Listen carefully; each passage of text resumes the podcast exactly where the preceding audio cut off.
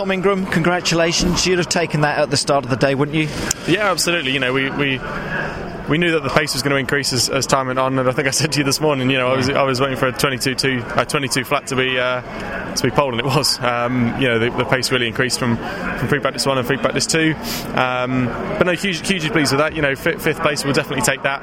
Um, unfortunately, couldn't, couldn't, just couldn't get any quicker towards the end, and uh, I'm, I'm kicking myself because I know that you know the, the, the racing driver excuse book has been opened, but um, you know, I made a mistake on, my, on the lap that actually put us quickest. I made a whacking great big mistake, and you're just like, oh, come on, what what could have been? But um, like I say, we're, we're, definitely taking fifth if you'd have said that at the start of the weekend. Yeah, exactly. You were saying the car doesn't always qualify well, but you definitely, definitely like this circuit, don't you? History proves that. Yeah, absolutely. You know, we've we've, we've managed to, yeah, absolutely. Yeah, we've, we've I think we've managed to kind of get, get on top of that now, and you know, we're not huge huge distance away from being pole, um, but ultimately it was the it's been the it's been qualifying that's held us back all year. So to finally get a decent qualifying, you know, I'd like to think we can we can have a decent run from there, and, uh, and who knows what will happen.